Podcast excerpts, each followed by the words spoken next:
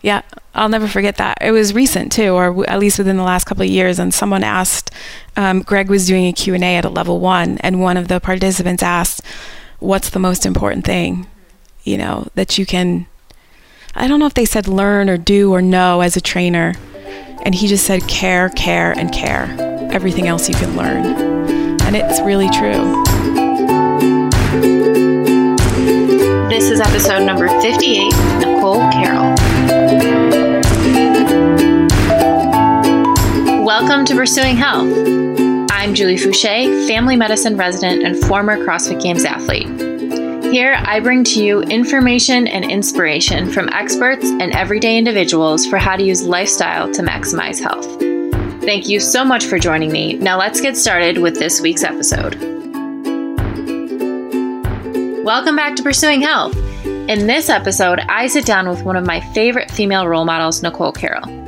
You may know her from her most recent role providing tips for the workouts each week of the CrossFit Games Open, or as CrossFit's Director of Training and Certification. She also happens to be one of the early members of Greg Glassman's original CrossFit gym in Santa Cruz, California. There, she helped to pave the way for generations of CrossFit females to come by performing muscle ups in a video of a workout called Nasty Girls alongside other women, Annie Sakamoto and Eva T. She's also one of the few women to have a workout named after her, that couplet of running and pull ups that you've probably done before. Since those early days, Nicole has been a leader in the development of the CrossFit Training and Certification Department and the preservation of CrossFit's core mission and culture, even as this movement has grown tremendously over the past several years. We sat down recently at the CrossFit HQ Media office in Northern California to discuss everything from her background in the arts and yoga to the early days of CrossFit and the Level 1 seminar and how the organization and her role have evolved, to the story of how the workout Nicole came to be. Please remember that although I'm now officially a doctor, this podcast is meant to share the experiences of individuals and does not provide medical advice. So, with that, let's get started here with episode number 58 of Pursuing Health featuring Nicole Carroll.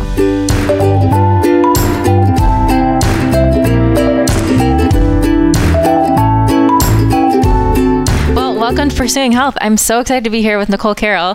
And this has been two years in the making Yeah. that I've been trying to get you on the podcast. So I'm so excited I'm we're excited finally doing it. We finally did it. Awesome. Well, I want to start at the beginning because I think people now probably have seen you most recently from the open announcements Yeah. and your amazing tips. Um, and I want to talk about that later. But you've been around in CrossFit since the very beginning. So let's talk. Actually, let's go way back. Let's talk about what Whoa, what wait. you did. like, what were you like as a kid? What kind of things were Oh you into? Like, who who were you before CrossFit? Oh, um, all right. Let's see.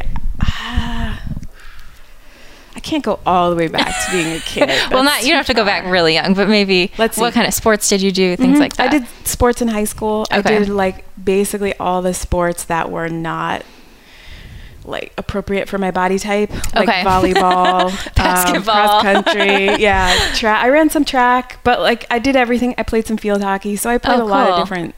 I really liked sports Mhm. um, growing up. My dad was a bodybuilder. Okay. Not a lot of people know that. So I grew up. I grew up around gyms Mhm. a lot, um, but more like pumping iron style Okay. gyms than Globo gyms, and uh, used to hang out with my dad at the gym and Uh-huh. back squat and stuff like that. So oh, I, that's crazy. I and I had a- heard you had quite an impressive back squat, even at a young age. yeah, I think I did. My dad thought I did. He used to like call all his buddies over and be like, "Look how much he can squat." That's So, amazing. yeah, I What was had- your What is your best back squat ever? I think my best back squat now is 278. wow. Yeah, That's Uh, amazing. and it's uh, like it's a kind of a good day kind of thing. Mhm. You know, it's not. But That's really impressive. Yeah, You are not a very large woman, so that is very impressive. I like squatting.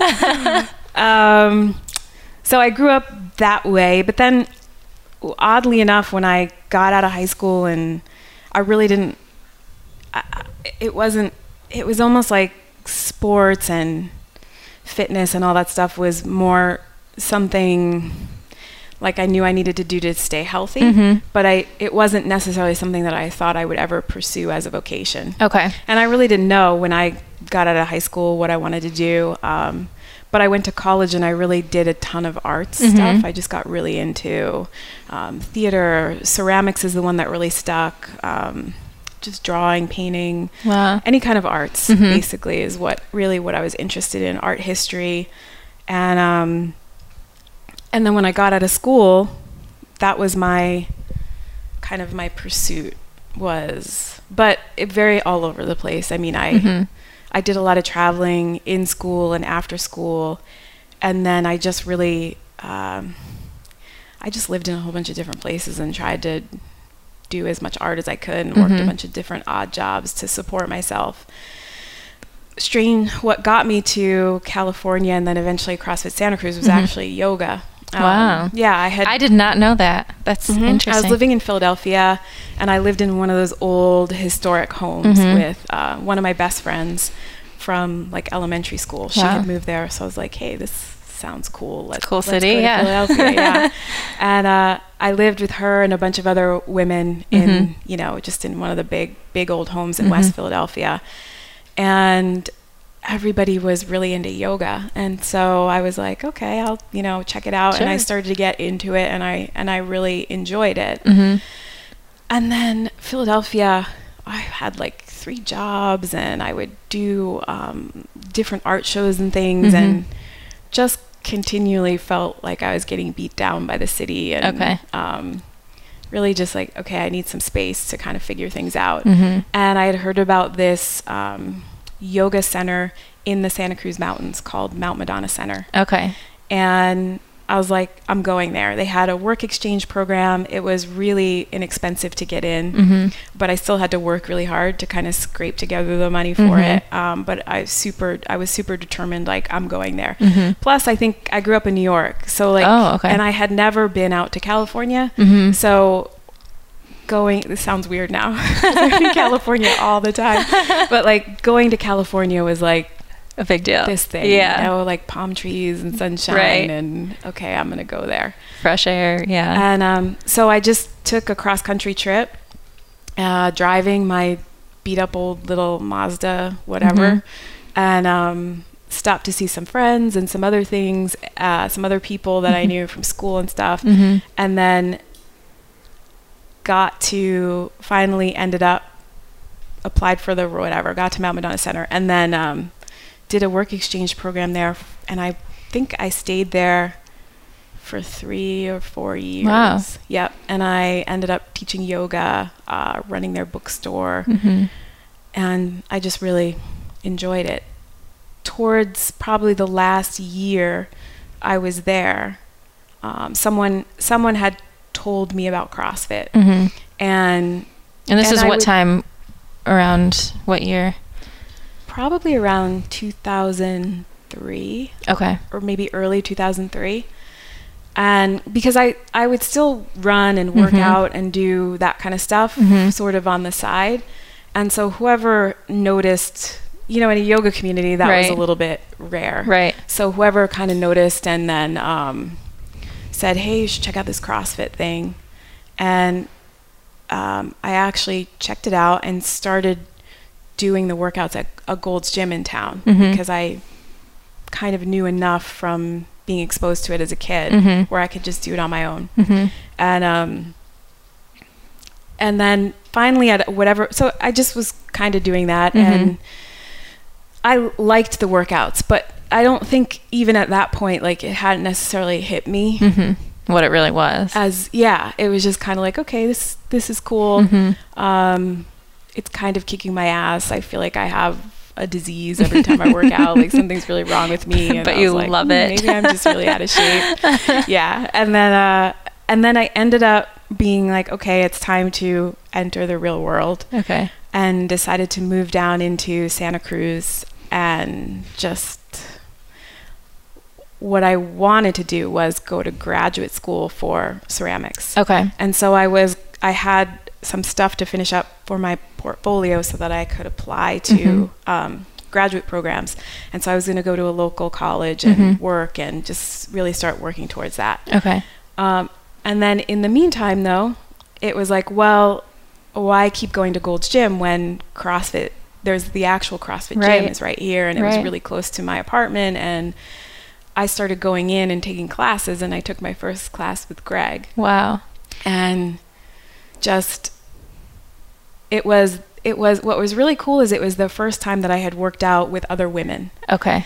because up until this point I was at a Globo Always gym where nobody yeah. was doing it, so it was like there was no expectation or standard set around me. Mhm. But then when I went into the CrossFit gym, it was like I was in this class with women who, I mean, because I was uh, younger then Mhm. and fancied myself to be in decent shape. Mhm. And then I was in a class and I was like used to in any fitness class I went into just being able to hang. You know, like okay, Right. like I can this isn't and I just got my butt kicked, right? By like everyone in the class Yeah. and women doing pull-ups and that was huge because I at that time I didn't have pull-ups. Okay. And I was like, okay, I need to be able to do those. Like, if all Yeah. of these people can do pull ups and I can't, I need to be able to do that. And just kind of got hooked in a really kind of typical, That's so typical cool. way. Was it a big class? Like how many people were? yeah, do you remember? Probably, probably like 10 people. okay. Yeah.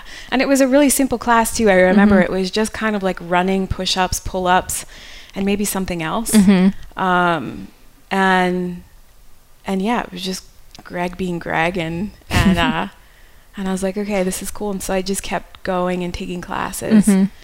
and then you know really i took my level one in november of 2004 Okay. yeah Wow. When did the level one even start? That must have been one of the very early i ones. I think the very first level one was in 2002 okay. and um, it was for two i don't know if you've ever heard greg tell the story but it was for two guys from the department of defense Oh wow. and they they called him up apparently as the story goes and said we want to take your certification. And greg, greg said we don't have a certification. And they said no you don't understand. We're coming out and we want to get certified. You better And- have one. and he was like okay got it. And so uh, i think that's how the level one Wow. was born. And then at, at the time greg you know put put it together and Mhm. and there's still some videos out there of him lecturing and you'll see there's like two guys That's so amazing. that was the first one and then it kind of just grew grew from there um, but even at, at that time we were probably doing like when i took it in 2004 there was maybe maybe maybe one a quarter maybe even a little bit less Okay. at- always at crossfit santa cruz Mhm.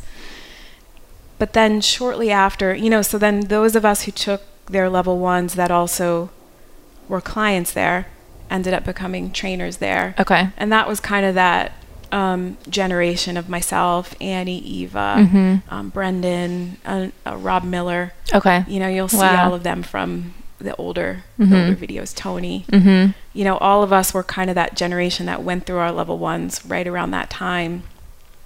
Started training people at CrossFit Santa Cruz Mhm. um, and really the way we developed was we sort of did a very informal internship Okay. process where I just remember shadowing a ton of classes Mhm. run by Greg and Lauren. Okay. And that was one of the ways that I learned the most, really. Um, in, in it, and then in addition to that, we offered we offered like a certain period of time of just training people for free, and that Mhm. was kind of how we built a, an initial client base. Okay.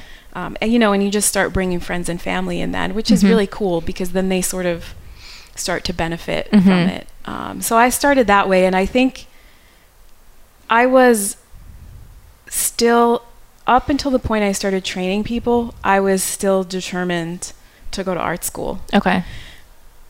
The first time I trained somebody,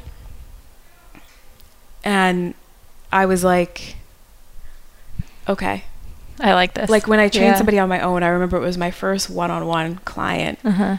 and she was just amazing. Like, she I think gave me an incredible gift, just her Mhm. response to it. But it was, it was just like, wow, this is, this is pretty incredible, you know. And Mhm. it, I think that was what hooked me. And then, it, it like was almost just like this light bulb went off in my head, and then more and more, I just started seeing the impact that it was possible to have on people's lives Mhm. through this Mhm. fitness thing, which I just never thought. Yeah. You know, fit the fitness industry was really, I think before CrossFit, I mean, there were, were probably pockets that were different. Mm-hmm.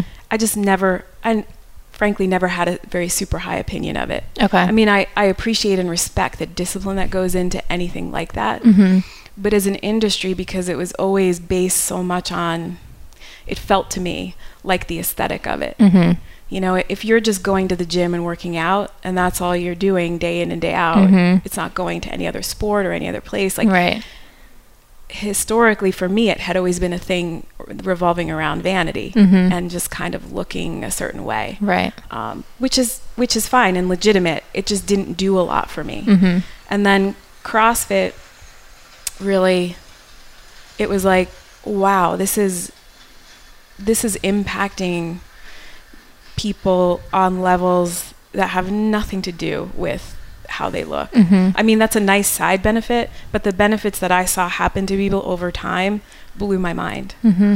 you know. Completely life changing. Yeah, um, like, and it was like you didn't have to use any words or do any therapy or talk about anything, and you just saw people get stronger, uh, more confident, Mhm. you know. And and I think particularly, it had that impact on me, um, and as a woman, I thought like it, it had a significant impact on me in Mhm. that sense. Mm-hmm. I think I was much more timid, much less confident, and and I just saw that happen to so many women Mm-hmm. um, and I was like, yeah, this is to be part of this, to be be be some part of facilitating this or able to give this to somebody else.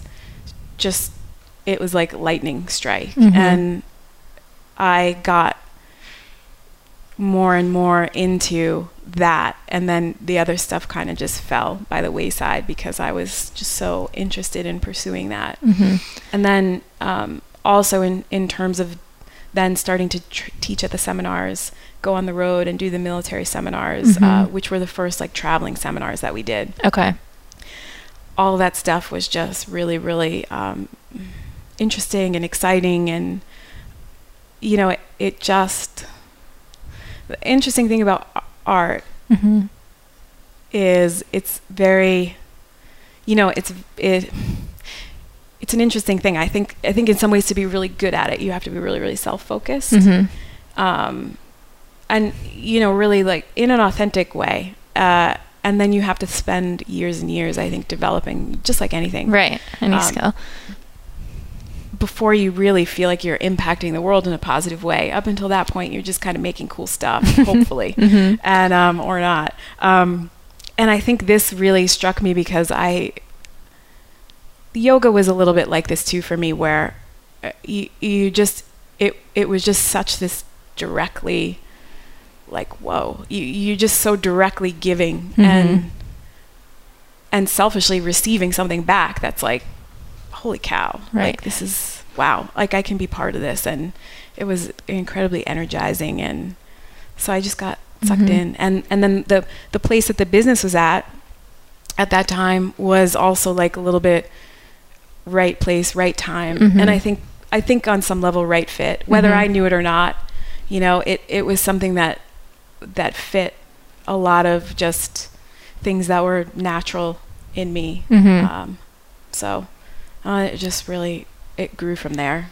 uh, It's amazing. What do you think was different about because you said you had been teaching yoga for many years. So what do you think it is or even that differentiates like you said CrossFit from other types of fitness like a boot camp class or like yoga class or anything else that people might do even in a group environment, but still CrossFit is has this unique magic about it. What do you, Mhm. it's hard to put your finger on, but can you even It- try to really explain what it I've is? thought about it a lot and i Yeah. have a really hard time articulating it and i don't really i don't know i've thought about a lot of different things i've thought like you know any group class i'd been in in the past it was very much like you're following along Mhm. you're all doing the same thing you're Mhm. facing and i've used this line before because it's the closest thing that i could come to but it's like you're facing mirrors Mhm.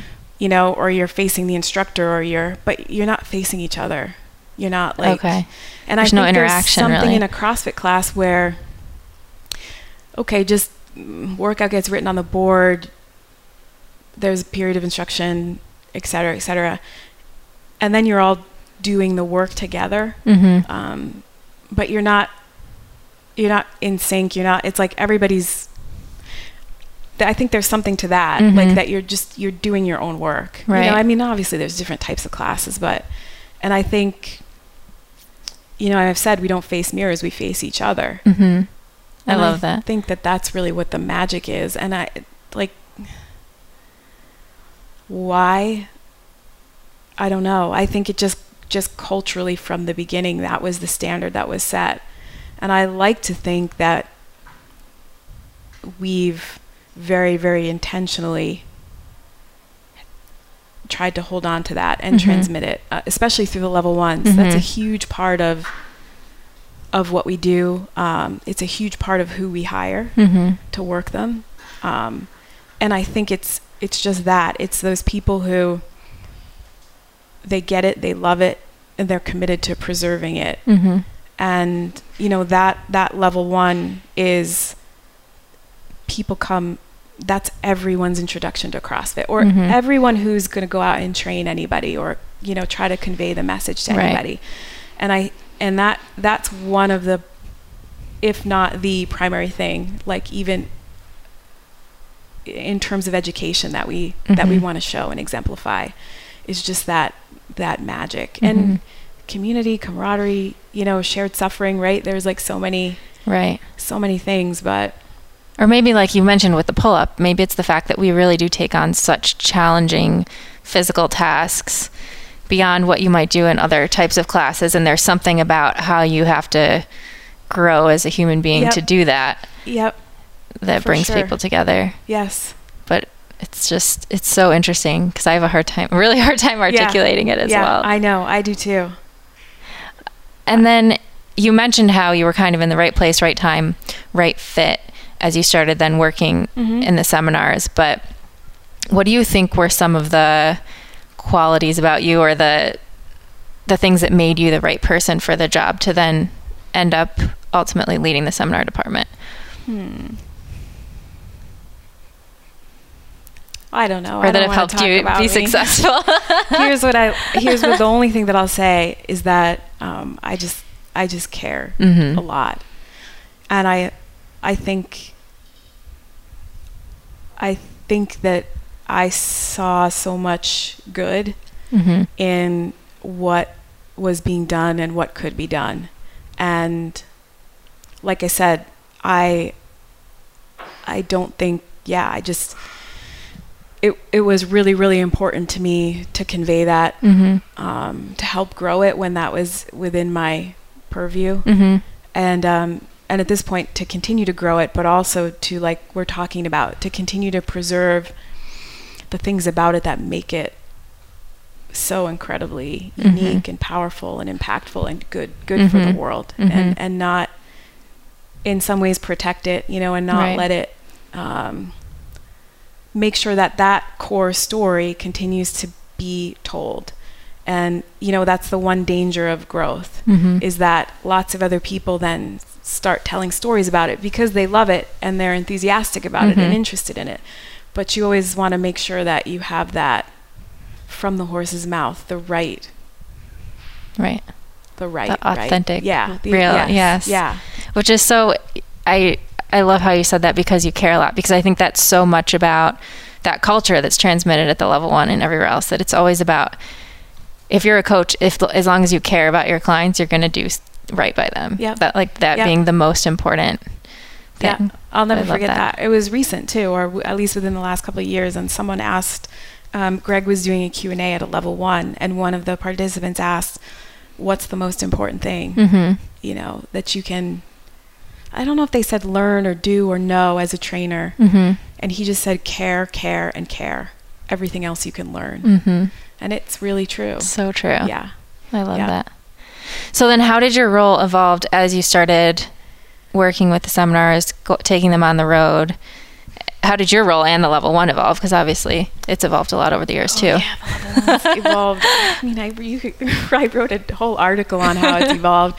You know, but it had i initially, uh, I was, my very first role was a demo athlete. mm-hmm. whether it was, you know, I think it was uh, Annie 2 and Eva, where, you know, even though we were small females, if you've been doing CrossFit for a year, Mhm.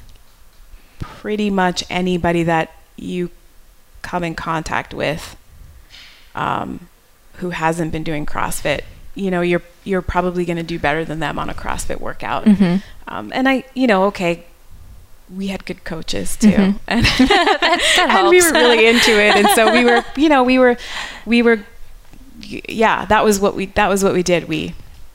And like so, you know, the the first I always say like my first job was beat the boys. That was Yeah. my first my first job at seminars always What a fun job. and uh, it was kind of fun. It was a little nerve wracking, Yeah. um, but it was fun. And uh, and then what were was there any funny reactions to that or how do people usually react? There's just exactly how uh, I think was the desired response was like, wow, I just because we would do, especially in the beginning, a lot of the people that would come to seminars were pretty heavy hitters. Mhm. They were from law enforcement, military communities. Mhm. You know, they they're they're it it initially really attracted. Um, what a lot of what I've heard to refer to as like tip of the spear communities, Mhm. right? And so I think coming in, and you know, Greg used to say stuff only like he can, like you know, a Navy SEAL getting beat by the five foot two pottery teacher from the hippie high school up in the Santa Cruz Mountains has an impact, and it, it exactly did. You would hear people just say things like that, but and you know, the beautiful thing too always was like, uh, and and again, this is just this was just the culture Mhm. and yet it was super warm, super friendly. You know what I mean? So Mhm. it was like you'd have that reaction where you'd get your ass kicked as this kind of macho guy, which Yeah. could go in a bad direction. But because of the rest of the environment and how supportive it was, and like, and just I think the prospect of holy cow, like imagine if I did this, Mhm. what what I could Mhm. you know what I could be capable of. You know, I think all of that it just it just had such this incredible like positive vibe and energy about it at that Mhm. time. So so that was my cool. first job. Okay. And then I was an instructor and then as it grew it it became the level 1 got to a point where it, it wasn't enough necessarily because you'd we'd created trainers that then would go out and train Mhm. and they wanted to come back for more training. okay. So this was pre 2008. I'm a little bad with dates. That's Okay. why I write stuff down. um, Somewhere around there. and I'm getting older, so I just don't. Oh, a few on. years ago, 2008, um, and pre that, so pre the level two, people wanted to, and so we would do this thing in the level one where there was the core instructors who at the time at CrossFit Santa Cruz, it was like also those core trainers, myself, Mhm. Annie, Brendan, Tony. Um, and at this point too, I forget, I think Dave got involved pretty early, like in 2005, um, more for the military stuff and Mhm. the traveling stuff. Uh, but then he was also kind of in that mix. And we would uh, coordinate all of those trainers coming back. So there was like the level ones were these interesting levels where if you came back the second time, it was your level two. If you were back Oh, the third time, it was your level three. And we would try to coordinate. At first, it was just sort of like you're there observing. And then over time, we tried to coordinate it more and more and kind of structure it where every different level was getting a little something different, Okay. but all at one seminar, Wow. which really got very, very challenging. I can imagine. yeah, and it started to feel like, hey, kind of nobody's getting as much as they need. Mhm. I think we should create another level, mhm. you know, and that that was where the level two was born, where, and really like, it's really the same in terms of uh, kind of goal as it is now, where you're you're refining your your Mhm. training skills. You know, the level one is an introduction, and then you come back and you you really refine Mhm. um, and further develop your just specifically your training skills. Mhm. And I think my role somewhere in there became very um, me and Annie would really we would always we would be the ones who were coordinating that other level Okay. of trainer and um, and just so then then when we traveled we would have pre-meetings and and then you know it just I don't know it, it just kind of how did it happen you know I just kept doing what I was doing Mhm. you know what I mean Doing a good job and Yeah. trying to yeah meet and the then, needs.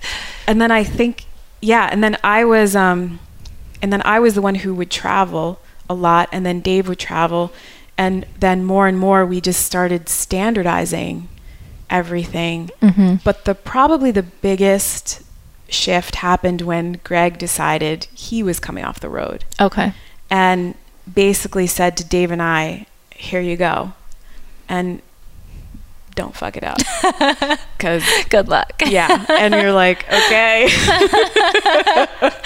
All right. um, and so we we uh, we just realized really quickly that how fast it was growing. Mhm. And initially, we relied on um, some longtime members of the community who had been around Greg a lot Mhm. as the primary instructors. Mhm. But then it was just growing so fast that it was like, okay, we need to standardize this stuff. We need to train people. We need needed, you know, and we just, and I think really that was how the the position was born and developed. It Mhm. always, I think probably I've never worked for another startup, but but a lot of what I hear is that that's very true to form in terms Mhm. of a startup where you're just it's all very organic and people's roles, you know, there's a core group of people. I mean, I just saw that letter from an affiliate from 10 years. They're like, I saw 10 years. And I was like, oh, from- that letter's from me. From Cleveland. Yeah. How cool. Yeah, I know Stacy and Bill Russell. yeah. Right And down the street I from totally, me. Yeah, I So remember. cool. I mean, it, it, yeah. And, and I was like, wow, uh, that's right. And I mean, it's not that I didn't remember, but Right. there was a time where I was the affiliate director and the training director. Mhm. And it was small enough where that was possible. Mhm. And then I even remember the point where it just got to be too big for that. And it was Mhm. like, you know, okay, we need you to focus here and then we need affiliate director. And we, now, like, now we're having departments be born and, Right. you know, just that, that kind of organic, organic growth and, and structure and things like that. So, and then, yeah, from there we just grew, uh, we grew the level one team. We just grew, grew a stellar team and uh, had added the level two and continued, continued to refine and develop and accreditation and the Mhm. whole, I want to ask you about accreditation because that's a big part of what Because you do so and it's such a non-glamorous part of i think the seminar but it's so important Yeah. so can you talk about like why it's so important but then also what motivates you to do that because it's i'm sure very frustrating or tedious at times Yeah, yeah. Well, I think yes, the motivation. Okay, it's it's an interesting uh, level of significance because I here's where accreditation is cool and here's where ANSI is cool. mm-hmm. There's kind of this third party review of your processes and um, that you're really doing what you say you're doing Mhm. that um, you're operating with transparency you know you're there there's not a conflict of interest or favoritism or you know and that your your policies are in line with your stated goals and all kinds of things like that it's very um it's very policy oriented so accreditation isn't necessarily saying there's not a board of fitness specialists sitting around saying cross okay crossfit's teaching the squat the right way Mm-hmm. um, it's not really like that. You you essentially your content is your content and you're you're developing it. Mm-hmm. But the rest of it, where um, in terms of you know having a pathway for appeals or complaints, it's a very uh, very policy oriented okay type of thing. But it's it's almost like um, I think of it in terms of like organic or grass fed. That's Okay. probably the best way to describe it. Where if you if you wanted to take the time to look into grass, this is labeled grass fed by Mhm. whatever, um, and you wanted to see like, well, what does that mean that I'm assured of? right you know, you could look that up and you could find, okay, it means the cows were whatever, whatever for Mhm. however long and on the grass and then this and that. And you're Mhm. like, okay, I can be assured as much as you can be assured by anything like that, that that this is, you know, what it says it is. Okay. And I think accreditation offers that. And I think I think in in the fitness industry and in any industry that there is um, there's a validity that that offers Mhm. CrossFit, um, and it makes us better. I mean, it, it in terms of testing, so I, I've always been like uh, my my way of thinking, and I think our company's way of thinking is we want to be the best. Um, we don't really, you know, we don't need anybody else to tell us we're the best. Mm-hmm. I always felt really strongly we don't need anybody else to drive us doing things to the highest quality. Mm-hmm. But but I do think accreditation. What I really like about it, let less in terms. I appreciate I appreciate the um, it offers a validity from kind of outside the CrossFit community. Mhm. There's a lot of looking at that and saying, okay, this is this is more legitimate because it's accredited. Okay. Personally, I don't feel like we need that to be legitimate or of the highest quality. You're still going to do what you do. Yeah. Exactly. And Makes you're going to do it the best you can. But what I do like is that there were there were lots of processes in terms of in terms of testing, especially, Mhm. um, and the rigor that goes into creating a really good exam. Mm-hmm. Um, that that made us better, and I I really appreciate that. And we, and ANSI especially focuses a lot in that arena in Mhm. terms of the quality of your exam, the alignment of your exam, statistical analysis, refreshing your exam based on statistics, Mhm. making making sure that your exams are performing well. Mm-hmm. Um, and that that for me is really significant. And I I think I always like the things that are significant for the community. And I think all the policy stuff is also very very cool. And you know you you end up getting a lot of um, bureaucratic ducks in a row, Mhm. and um, and that's good. Mm-hmm. You know, uh, but I think but I think anything that lends itself to the quality that impacts the people who come through our stuff, Mhm. I appreciate that. And so I really, for the level one and the CCFT, that's probably the thing that I appreciate most um, about accreditation. And the exam. Well, we all appreciate all the work you do on it because I imagine it is a lot of work. Yes. Yeah, yeah, yeah, it is. It's a lot of work, but it's good. And ANSI is, I think we're the only fitness uh, organization accredited by ANSI. Mhm. And ANSI is definitely, I mean, once you go through it, you're like, okay, I understand, Understand. why. Why it's so so challenging. yeah, because it's it's really um, they do on-site audits. So like Yeah. our last audit for the level one, the auditors they they come on site and they hang out, and they're again they're not necessarily you're teaching this wrong, Right. but they're just looking at really in a lot of ways are you doing what you say you're doing Mhm. is all of this stuff that you have documented actually put into practice Mhm. and i think that's cool i think there is an assurance there for the public that's really cool but Mhm. it but the ncca doesn't do that it's all paper audit um, and ANSI's also has uh, kind of a reciprocity with different international, like they're the only representative of ISO, which is an Okay. international standards organization. Um, and ANSI itself is subject to third party review, Wow. where NCCA is not. They're very uh, just kind of within themselves Okay. and they're US based. And so And ANSI is used in a lot of other in, like really Yeah. high quality uh, industries as a lot well. of a lot of government uh, or you know Mhm. branches of government will use ANSI. Engineers like Mhm. it's funny because outside of fitness, ANSI is incredibly well known and Mhm. very very reputable.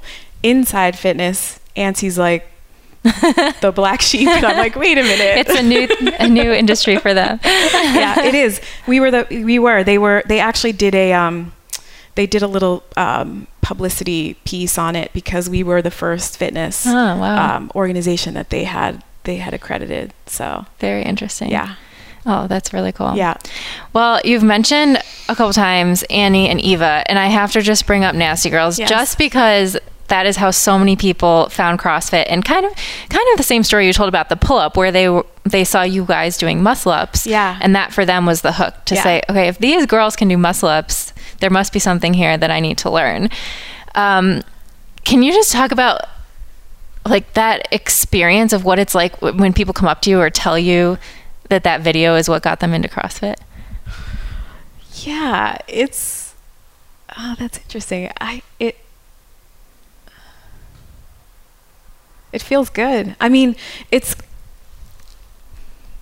it's crazy because at the time the video like when that was over immediately after I felt horrible. I was like, I was like, I suck. and so that, just that, and I mean, even right after that, the community support for it, and like, I was just completely blown away. Mm-hmm. And and yeah, I think it it just I don't know. It kind of continues to blow me. First of all, it continues like if people even know about the video now, I'm like, wow, How cool is how that? old are you? Yeah, Uh. but no, it feels it feels really really good.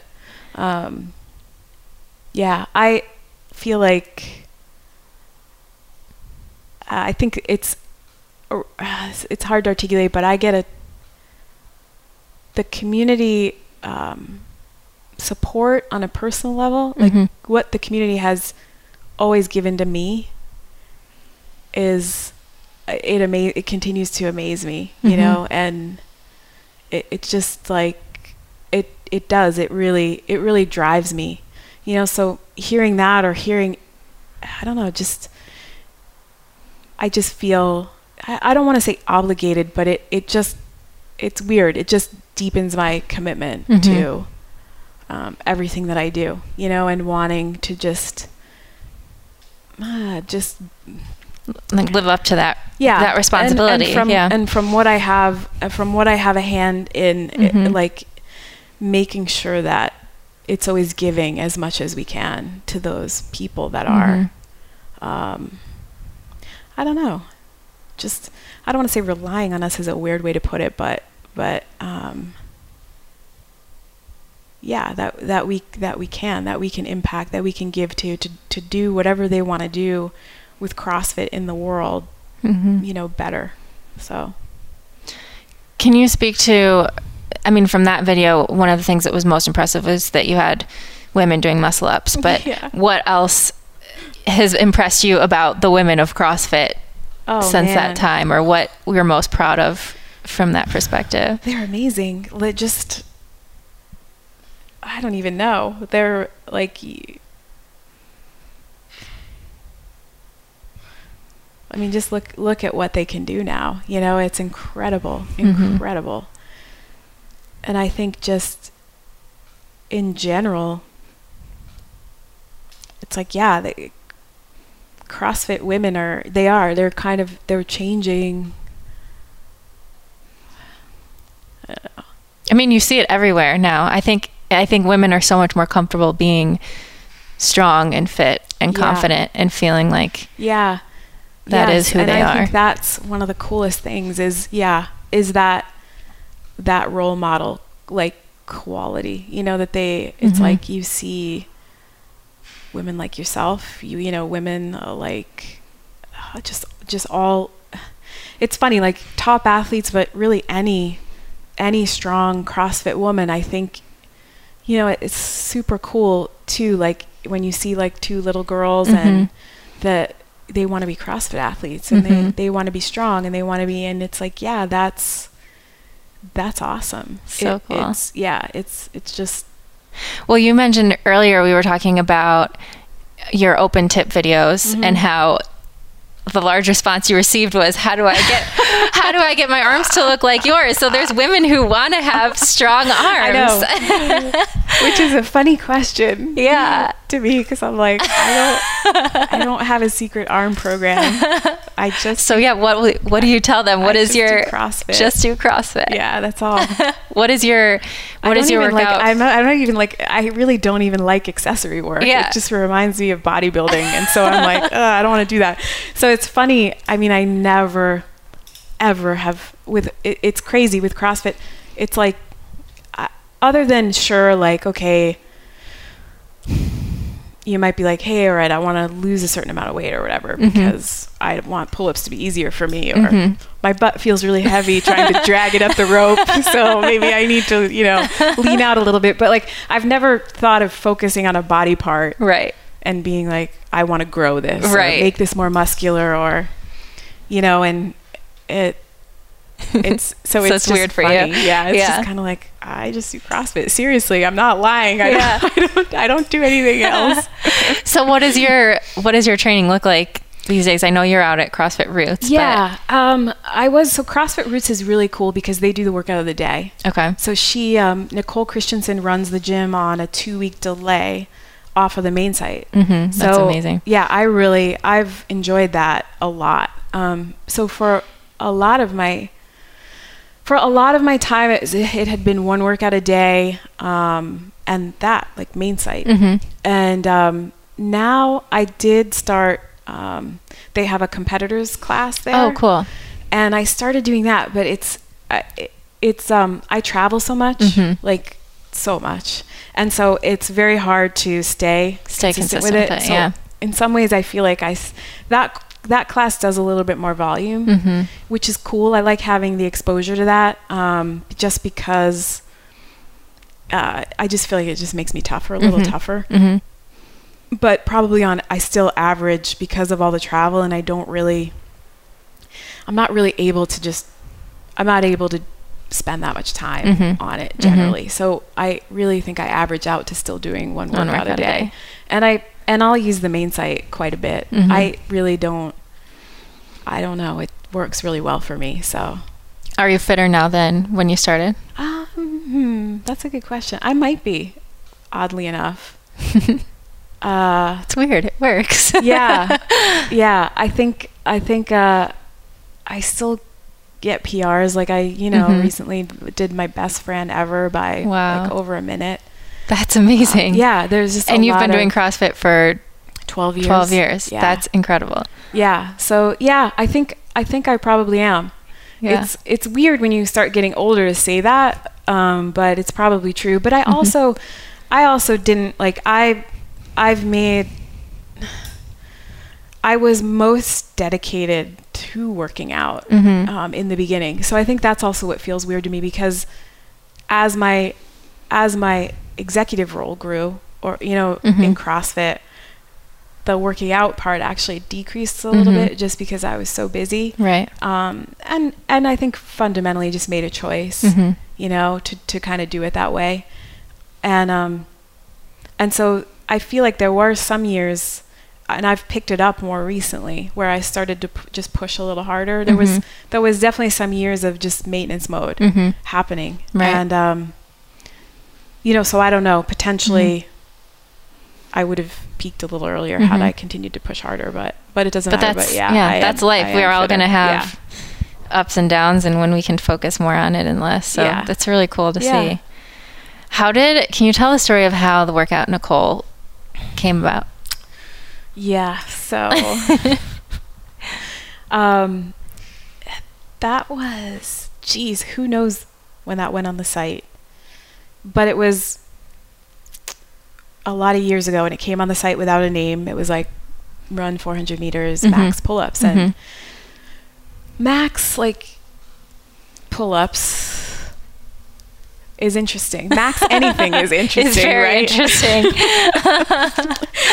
and so I just did it as Uh-huh. prescribed. And I think we did it with a group or whatever. And I literally, every time I got on the pull up bar, maxed out, Mhm. like went to failure. We're like hanging on by fingers. Yes. Every single time. Like there was Wow. no, hey, maybe since I've got five or six rounds of this, maybe I'll just drop off one or two pull ups ahead of time. Yeah. Um, so I just, yeah, I literally maxed out every single set until, Uh-huh. you know, at the end you're doing like three kicking Yeah. and screaming pull ups. Well, so okay, it was what it was, whatever my score was. And I was so incredibly messed up from that workout. Really? I was so sore. But here was the scary part. When the soreness went away, I still had like no capacity to do a pull up.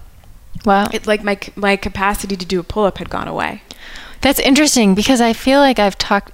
I've heard the sim- a similar story from Pat Barber. I don't know if he was there when people when I this, tell the story, people Yeah. have names for this phenomenon and stuff. But at the time, the ti- at the time, I had no idea, and I was and I had to. Okay, we were doing a we were doing a seminar for a SEAL team on Coronado, Wow. which was like a big deal. Big deal. Yeah, we were doing that during the week, and then we had a level one at CrossFit San Diego on the weekend. Okay. and my one of my jobs always at those seminars, mm-hmm. especially the military ones, because it was smaller staff, was to demo, Mm-hmm. demo the muscle up, demo the pull up, do the Oh, overhead wow. squat thing, Yeah. right? Like that was all part of what I did. And I was like freaking out Yeah. because I still didn't have, I still couldn't do a pull up. Wow. And I remember I stayed with a friend and I was, and they had a pull up bar, like just like this in their backyard. And I was out there like at night trying to do a pull up, like ki- kicking and screaming. Oh like, my not gosh. screaming, Yeah. but like, you know, just trying to pull myself up. And I was, I had no idea what was wrong with me. And I was like, oh my God, I'm a, I'm a girl without a pull up again. You know, it had been a few It's like a years. nightmare, yeah. It's like, ah. and then, and I, I told Greg about it. I was Uh-huh. like, hey, I, I'm really messed up, I think, from this workout and Yeah. I can't do a pull up. And Greg was like, he's like, nah, it's in your head. and I'm like, I don't think it's in my head. Like, I really can't do it. Yeah. And he's like, no, it's totally in your head. So then I would go back and like try, Uh-huh. and I just couldn't do it. Wow. And so we we got to that gig, Uh-huh. and he had me try to do a muscle up and try to do a pull up, and I couldn't do either one. Wow. And he was just like, "Okay, get off the rings, Dave. Go do a muscle up." You know, and it was just it happened really fast, so it Yeah. was like minimized some of the embarrassment, but I was like. So and he's like, yo, it's, I'm like, it's, it can't be in my head. It's just a pull up. Like, I'm not freaked out Yeah. about doing a pull up. like you really want to do it. I'm yeah. like, and then fast forward a little bit, we're at the gig at CrossFit San Diego, Mhm. and there's something called, if you're on the level one staff, you know, like station rotation. It's Mhm. like Groundhog Day, where like people are going through all this stuff. And me and Greg are standing off to the side, and one of the participants comes up to us, and literally the first thing he said was, he's like, "Oh man, coach." That workout you guys posted like a couple weeks ago, the run 400 meters, max pull ups, he's like that workout messed me up for weeks i still can't do a pull-up and i was like i just looked Thank at Greg and i was like i was like see it's not in my head and he just was like he's like fine we'll name it after you wow. That's And I was amazing. like yes vindication but literally so it's funny because at roots david I, david tittle was like oh we should you should do the workout nicole again Yeah. but i had not done it whatever Since that year that time. was Wow. that was the last time I had.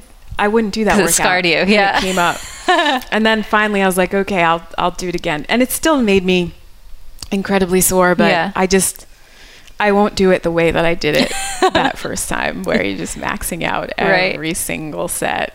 Wow. like, that was not. So yeah, that's how that was. That's too funny. I didn't I haven't heard that story before. So very interesting. Very interesting. So you're out in Boulder now. Uh-huh. Do you have I know you travel a lot, but do you have like a day to day or a perfect if you could create like your perfect day and when you're at home, how Yeah. things would go?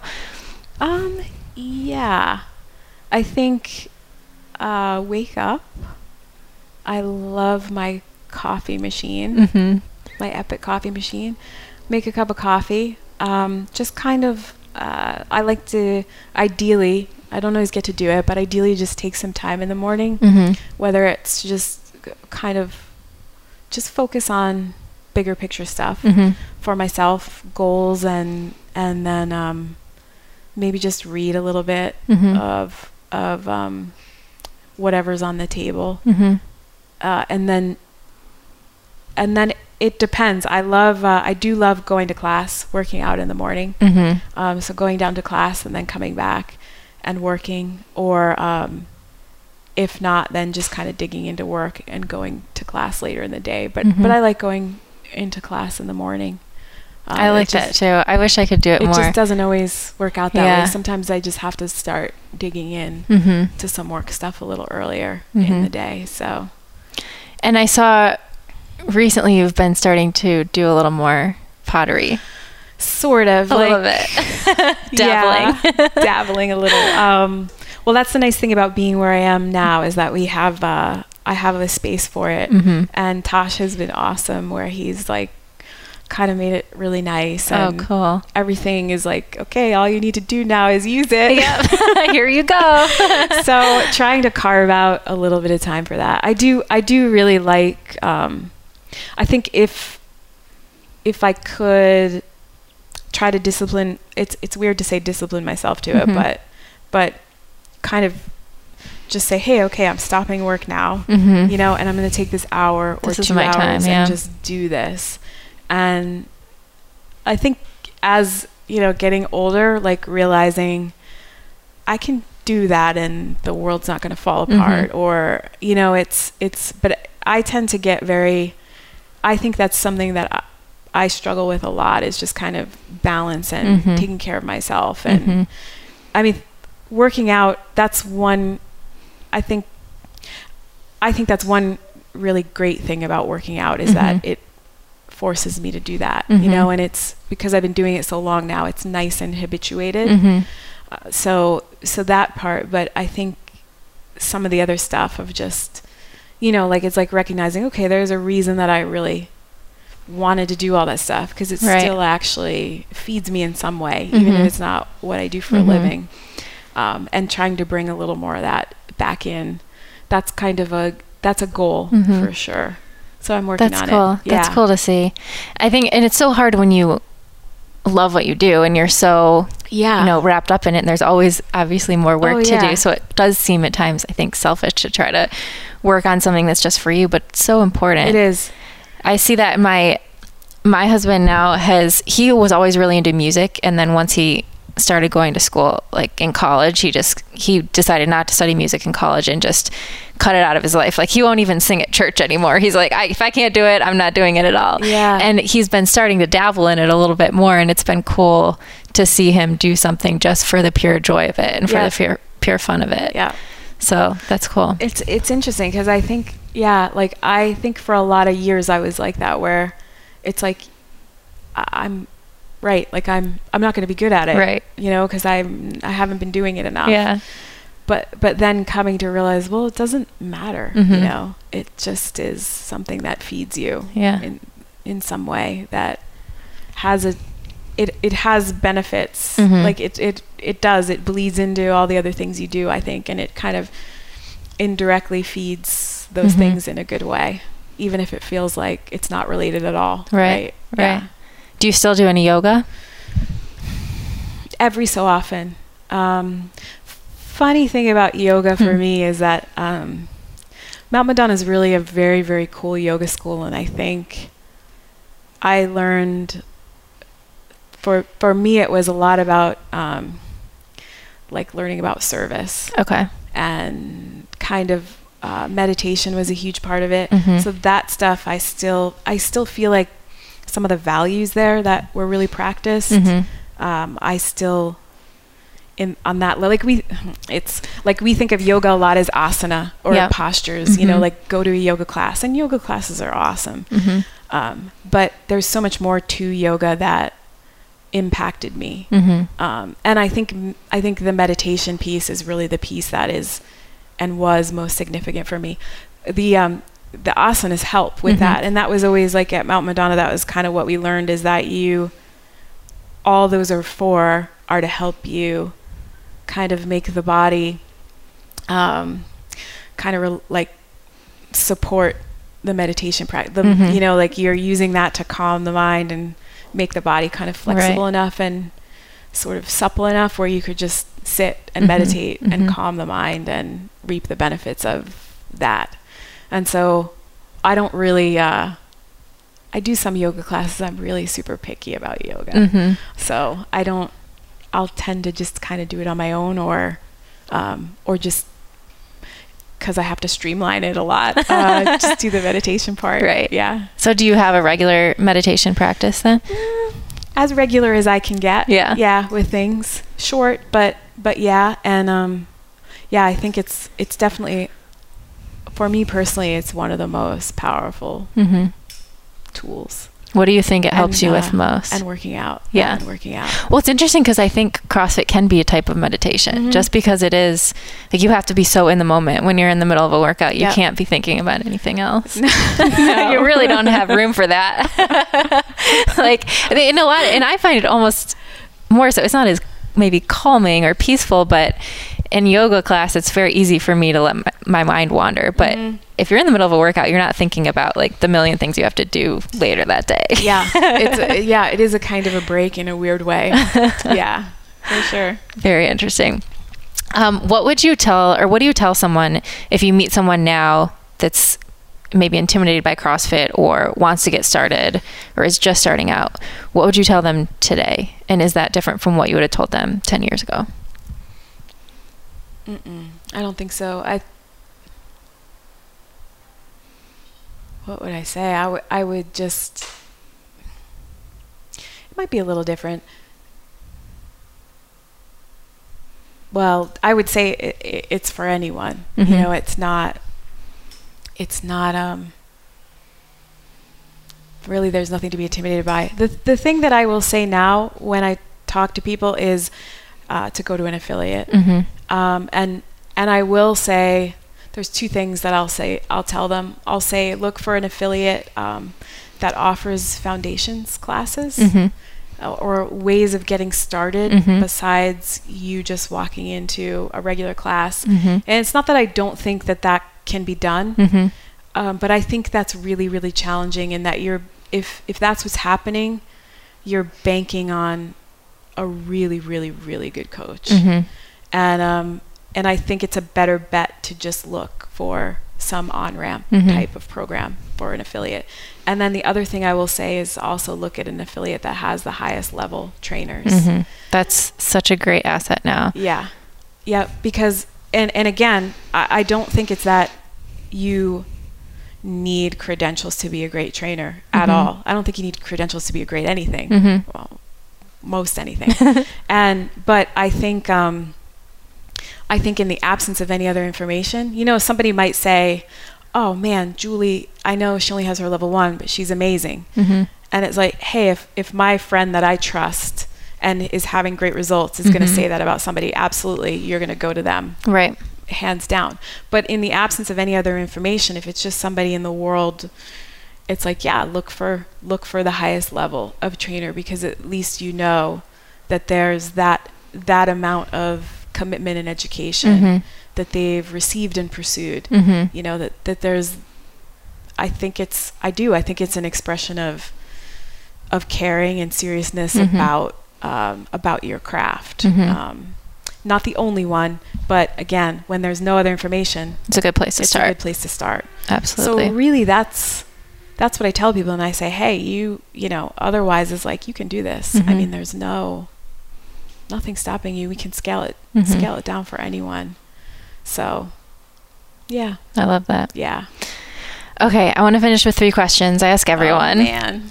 you we pretty much have already answered them i feel like so first one is three things that you do on a regular basis that have the biggest positive impact on your health Okay. Oh, I would say working out okay for sure. Um, eating well. And I would say meditating and playing with my puppies are tied. Mhm. that's They're tied. that's that's and fair probably enough I uh, yeah. i my like dogs those are a huge huge happy. Dogs and family. Tosh Yeah. too. he's okay I too like playing with Tosh too. he's maybe not as cute as the dogs but no just kidding just kidding tosh he definitely keeps me healthy. oh that's good Yeah. and do you have um do you follow a certain regimen as far as nutrition at the no, moment No, I don't. Well, well, yes, I, I like regimen, but I don't. Um, like I don't. I'll go in and out of weighing and measuring, okay but I'll do. Um, really, I kind of just do the meats and vegetables, nuts and seeds. Yep. You know, like, and it's it's kind of like as long as I'm staying away from. For me personally, staying away from um, kind of grains and stuff Mhm. like that as much as possible, Mhm. bread, bread products hmm things like that um, and then uh, just sugar hmm that's kind of for me, that's the most livable thing. Mm-hmm. And then when I, you know, if if I ever am like, okay, I'm gonna dial, like I said, like if it's ever like, oh, my butt feels really heavy Right. doing the pull-ups or going up the rope, or or if it's like really making a push, or like I like doing the food challenges and things like that sometimes. So then really like dialing it in. Mhm. I would say every year there's probably a period of like really dialing it in. Mhm. Um, It's good to know that you have that to go to when you. yeah, but When you want otherwise I keep it pretty. You know, what I guess what people call clean. Yeah, You know. fair enough. Is there one thing that you're working on or that you think would have an impact on your health, but you have a hard time implementing it? yeah what we talked about in uh like time off Mm, yeah. and or just time time doing uh, just some other things that i Mhm. enjoy yeah versus working and keeping myself healthy Right. are there other? What are your other favorite things to do, non CrossFit related? hmm. Anything else that we haven't talked about? well the art stuff Mhm. i like doing i actually really enjoy um it's like just being in nature i Mhm. enjoy just hiking and i'm not like i always i feel like a disappointment to the boulder community because a lot of times they'll be like do you rock climb and no do you do you mountain bike no do you i'm like i don't do anything but i really like hanging out Being in outside, nature. yeah. like i like walking around out there Yeah. i like sitting by the river um, I think I'm with you on that one. Yeah i just i like i like that and i i really like yeah i i do i like i just like spending time outside hmm i like spending i like spending time outside with tosh but not like he's like Not like he likes spending he's like time way outside. extreme but, but he tones it down for me and like when we just hang out and go out with the dogs and do stuff it's really That's awesome. it's just really nice yeah That's awesome. Last question is what does a healthy life look like to you? Hmm. Uh, I think a healthy life. I think the, I think the foundation of a healthy life is is physical health. Mm-hmm. Um, of course, I guess it makes sense that I would say that. you know, I but I do. I think it's like if I had to create the pyramid, it would be the base of the pyramid because you're taking care of yourself. You know, and Mhm. it then your body can serve the rest of your life well. Mm-hmm. And and um, And I think that supports your mental health too. Like there's so much, you know, about your body being in shape and the exercise that feeds your mind as well. yeah, absolutely. Yeah, I think it's possible that I would be a nightmare to myself if I didn't if I didn't stay healthy uh, physically. So yeah, I think that, and then I think you know just doing, yeah, doing doing what you really love doing Mm-hmm. um, for work, and then, um, yeah, just I, I don't know, I don't know, I don't really. I think it looks a little different for everyone. Mm-hmm. But for me, I think that's kind of what it is just the foundation of it being physical health and then doing what I love, um, being around um, positive people mm-hmm. and doing something uh, to contribute, you know, Mm-hmm. to the world and to the things that I believe that are good for the world um, and good for the people around me Mm-hmm. um, who I care about. And so, I don't know. I think kind it's kind of simple in a way. It is. Yeah. But you articulated it very well. well, thank you so much for sitting down to- Yeah, with me. This has been super fun. Cool. And yeah, we'll have to do it again at some point. Yes. Good. Thank you. Thank you all so much for tuning into this episode. I've always looked up to Nicole as such a strong female role model in CrossFit, not only for her physical ability, but for her leadership and her steadfastness in preserving CrossFit's core culture. I want to know who's another female that you look up to. Tell me more about her in the comments under this post on my website, juliefoucher.com. To make sure you never miss an episode and to receive exclusive content from me, head to my website, juliefoucher.com, where you can subscribe to my email list. Also, don't forget to share your stories. If you or someone you know has used lifestyle to overcome a serious health challenge, please email me at info at juliefoucher.com.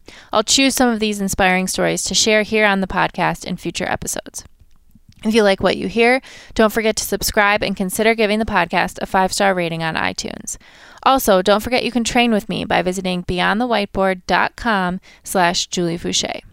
I always love hearing your feedback, so please leave comments under this post on my website, juliefoucher.com, and share your thoughts on social media with the hashtag JFHealth.